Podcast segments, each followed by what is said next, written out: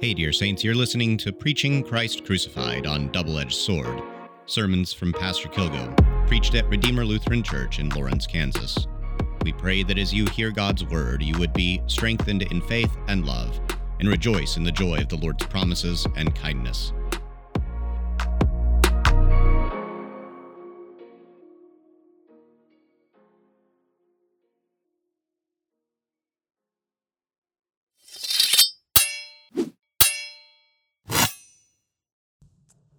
In the name of Jesus, Amen. Dear Saints, we rejoice today to celebrate the festival of the Holy Trinity, and with that, uh, all the work that the Lord does through the persons of the Father and the Son and the Holy Spirit, that the Lord is busy doing all these things of creating and redeeming, sanctifying, preserving, all of this work of the Holy all the work of God that involves all the persons of, of the Godhead, as, as we confessed in the, the Athanasian Creed, that uh, this God is doing quite a bit around us. And it's what uh, St. Paul is getting at in the text from Romans that uh, these, these ways and these thoughts of the Lord are unsearchable and inscrutable. They, they are too deep for us to even begin to plumb and, and understand. So we, we do as best as we can. We get something like the Athanasian Creed out of that, where we get just up to the, to the limit of our understanding of what's going on with the Holy Trinity. But one of the things that we want to zoom in on, as far as his work, is that work always involves a particular thing.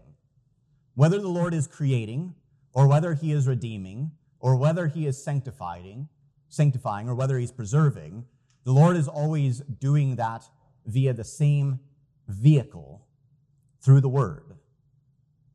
The Lord creates, we remember, in the beginning through the Word. In the beginning was uh, in the beginning, God was, uh, sorry, in the beginning was the Lord, and uh, the Lord said, Let there be light, and there was light. Sorry, I kind of butchered the first part of that.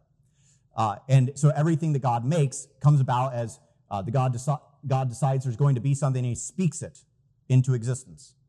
And then, as far as our redemption, this happens also through the Word. We should remember, but now the Word in a little bit different way, that this is now the Word in the flesh, in Jesus that in the beginning was the Word, and the Word was with God, and the Word was God, and all things were made through him. Without him was not anything made that was made. And the Word became flesh and dwelt among us, and we beheld his glory, glory as the only Son of the Father, full of grace and truth. And then the Holy Spirit continue, or the, the Lord continues to come to us, especially through the work of the Holy Spirit, to sanctify us, to make us holy. And the way that He makes us holy, the way He makes everything holy, is through His Word. Speak this word to us. This is getting us to the connection that exists between the first commandment that deals with God Himself and the second and third commandments that deal with the Lord's church. That there is one God, and you're not Him. And this God has a name, and this God speaks. And we respond in kind. But also, that this God, who's not you, who speaks and gives you his name, gives us particular things to do with that and strikes at particular aspects of us. The first commandment strikes at our heart that we would fear and love and trust in God above all things, that our heart and our mind would be oriented chiefly toward God. And then the Lord orients our ears and our lips. He orients our ears to hear His word, to receive His name, and then he gives our lips to speak back out the same thing. And this is then fundamentally the task of the Christian to hear and to repeat. You are, dear saints, functionally parrots, in case you didn't know.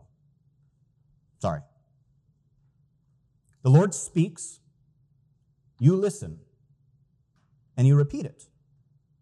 This is, in fact, what's going on with catechesis. If you don't know this word, um, catechize, catechesis, catechumen, all of this comes from this word katecheo. You can hear that echo word that's in there that gets at this idea of repeating the same words throughout the generations over and over and over. They're the same things, the same truths, because they're from the same God who doesn't change, giving us the same gifts that don't change, because he's bringing us all into the same eternal reality, which also doesn't change. This is what's in fact happening in the Old Testament text with with uh, the prophet Isaiah. Isaiah is brought into what's called the divine council. He's given to come in and uh, be in the presence of and listen to the Lord speaking, talking to himself, which you can do if you are three persons. And he's talking about the work that he's going to be doing for humanity. And he's talking about that that work needs to be proclaimed to his people. And Isaiah at this laments, Woe is me, for I am a man of unclean lips, and I dwell in the midst of a people of unclean lips. I can't say these things. My, my lips can't bear them. Isaiah is given to hear these things and repeat them, but he's afraid to do so for a couple of reasons. One, it seems that he's afraid of what exactly is going to happen if these pure and clean words come from his sinful lips. What's going to happen? Do the words become corrupted? Do his lips like get destroyed in the process? We don't know. But nonetheless, he's afraid to speak these things. And so the Lord has to come and console him and tell him, Behold, this has touched your lips. Angel takes the coal from the altar, which is a picture of the Lord's word, touches it to Isaiah's lips, and he says, Behold, this has touched your lips. They are clean. Your guilt is forgiven, and your sin is atoned for. That is, go and say these things to my people. Go and speak my words that you have heard. This, by the way, if you don't know, this is what makes a prophet. Prophets are not ones that tell the future. Prophets are those who listen, are, are given the privilege to listen to the conversation God is having and to repeat that conversation to his people. That's what the prophets do. They, they don't predict things of their, of their own imagination that are going to happen. They just happen to be true because God blesses them. They hear God planning out what he is going to do, and then they tell the people, this is what the Lord's going to do. It's like if I say, uh, if I just announce, hey, later on, um, I'm going to go bowling, and then you go and you tell your friend, hey, I think later on pastor's going to go bowling, you're not predicting the future. You're just repeating what I told you I'm going to do. The same thing's happening with the, with the Lord and the prophets. They're listening to him and they're repeating it. The same thing's going on for us. It's just we aren't given privilege to listen to the divine counsel. We are given the privilege to listen to the Holy Scriptures, to hear those words, which are the divine counsel written down, and to repeat those things. But we suffer from the same problem with Isaiah. We are afraid to say these things. If we're, if we're honest, we are afraid to say these things because we are afraid of what exactly might happen if we speak the Lord's truth, what the reaction to that might be in any given situation. It makes us uncomfortable. Uh, there, there's, I don't know if you guys have ever watched this. There's a uh, YouTube uh, channel called Lutheran Satire. It's one of my favorite things. You should go and watch it. Particularly today is Holy Trinity Sunday, so you should go and watch, if nothing else. It is required as Lutherans that you go on Holy Trinity Sunday and watch St. Patrick's bad analogies. That is a requirement in order to be a good Lutheran. So just go watch it. It's great. There's another one on there in which uh, Connell and Donald, who are the people that are introduced in that video, are uh, engaging with these Mormon missionaries, and they confront them with uh, the, the truth regarding uh, the, the, some falsehood that they've brought up, and they say, "So are you going to, you know, repent?" And they say, "You know, you know, no, you know, that would make my my mom angry if if we did this. My mom would be really upset if I converted from Mormonism." And they said, "So just to get this straight, you're more afraid of your mother than you are of the eternal God." And they said, "Oh yeah, definitely." Right. I, this is kind of our problem, though, right? we are more afraid of what the reaction is going to be by those around us than we are of what the reaction is of God when we don't speak the truth of his word or especially when we when we use our lips for something that they're not intended for right? Which is what falsehood is. Any sort of falsehood is not what our lips are intended for. It's not why he gives us lips. He doesn't give us ears to listen to falsehood. He doesn't give our eyes to look at falsehood. None of these things. These things are all directed at the lord's goodness and his beauty and his truth. So, this is one of the things that the devil is always coming along and he's doing. He is coming along to corrupt the good things that God has given to us. God has given to us our body and our souls, our eyes, ears, and all our members, our reason, all our senses still takes care of them. These are good gifts that God gives to us. They're part of the very good of creation. And in the fall, they are somewhat corrupted by our sin, but the devil comes along and he kind of urges that corruption on a little bit more. So that we use these things for stuff that they're not supposed to be used for. Uh, for our lips, that is especially the case in either speaking false doctrine. Uh, this is, uh, Luther brings this up in the Large Catechism, that the, the worst breaking of the second commandment is false doctrine because it ascribes to the Lord's name a lie. So we should be aware of this. This, this is the worst way in which we can misuse God's name, is with false doctrine. But then also we have, on the other side of this, uh, we have the breaking of the, of the uh, or the misuse of our lips in the eighth commandment, which governs our speaking to one another and upholding in each other's good name.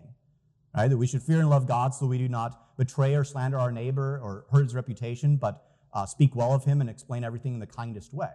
Right? That we're given our, to use our lips in a particular way towards our neighbor, not to tear them down, but to build them up. And this, in fact, one of the very interesting things is when you, when you look through the lists of sins, there's uh, a, a, common one that s- tends to sit all throughout, and that is the sin of the, the lips or the sin of the tongue, including uh, there's this one that we don't too much like because we don't like the Lord talking this way, but it, it is there. This is in Proverbs 6. Uh, there are six things that the Lord hates, seven that are an abomination to him. So these are like a very particularly important list, the things that the Lord hates and that are an abomination to him. And listen to how many of these things deal with our speaking. Haughty eyes, a lying tongue, hands that shed innocent blood, a heart that devises wicked plans, feet that make haste to run to evil, a false witness who breathes out lies, and one who sows discord among brothers. There are at least three of those that are explicitly with the tongue. You can make the argument that there's six out of the seven. This should instruct us on how serious the sins of the tongue actually are. I think what happens is we get, as we go, are going through the commandments, we kind of get tired the further on we get, which is why we don't consider coveting to really be that big of a deal because we've gotten tired by the time we get to the ninth and tenth, and we're like, okay, let's let's just get to the end of the commandments already and get on to other stuff. But these are all equally important, and when that happens, this is where they get very dangerous because we think that these things are not immensely damaging to us. Now, if you have any doubt as to whether or not something like gossip, for example, is damaging, just think back to a time in which you have been on the receiving end of that gossip and it, it stings quite a bit. It kind of hits you in your gut uh, when you find out that, that people are, are gossiping and spreading falsehoods about you. This is the quickest way to tear apart any sort of relationships that exist between us. It's the fastest way to do it, and the devil knows it. So he's going to urge our tongues to do this, to do what they're not intended to do, and to actually cause divisions among us. Instead, though, if this is a fascinating thing, uh, there are a bunch of texts in the scriptures that deal with the positive use of the tongue, and they will use pictures like uh, the, the, the, honey dripping from the, uh, from the tongue, right? And who doesn't like you know, a mouthful of honey, right? It's delicious. This is this picture, there's a sweetness that comes from the speaking of the Lord's word to one another and speaking truth to one another. That's the proper use of our tongue. And that's what the Lord gives us to do in this pattern of hearing what he says and repeating it. Right? We're not, we're not given to just make up whatever words we want to use. If we were left with that, we'd come up with all sorts of weird things.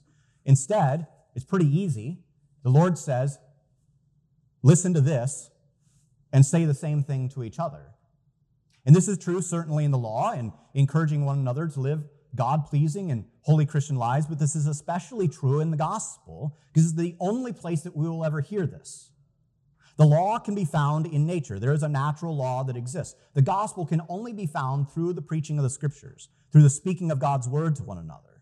This is what we are given to use our lips especially for, to drip that, that sweet honey, that sweet nectar from our lips to one another, so that when we encounter a brother or sister who is hurting, that we can console them with the salve of the gospel when, when we uh, encounter someone whose conscience has been burdened by their sins, we can pronounce the absolution to them.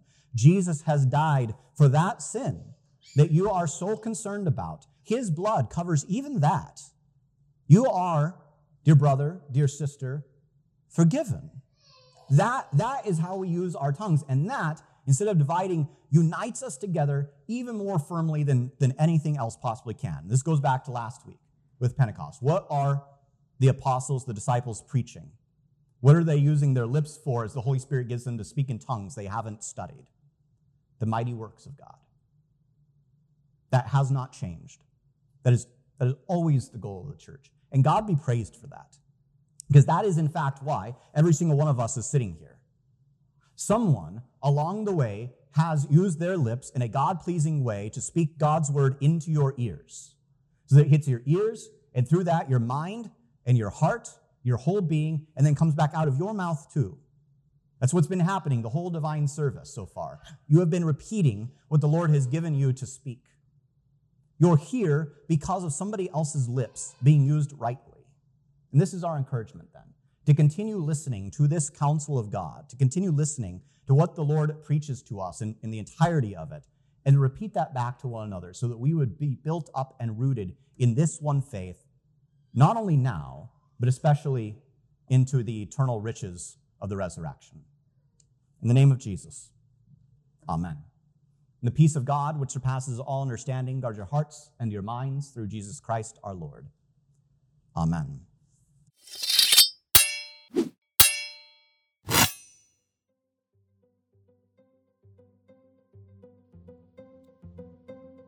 Thanks for listening to Preaching Christ Crucified on Double Edged Sword, sermons by Pastor Kilgo at Redeemer Lutheran Church in Lawrence, Kansas. We'd like to invite you to join us for church, Sundays at 10 a.m. and Wednesdays at 7 p.m. We also have Bible study at 9 a.m. on Sunday mornings and at other times throughout the week. Please visit our website at redeemer lawrence.org for more information. Thanks again for listening, and we'll catch you next time.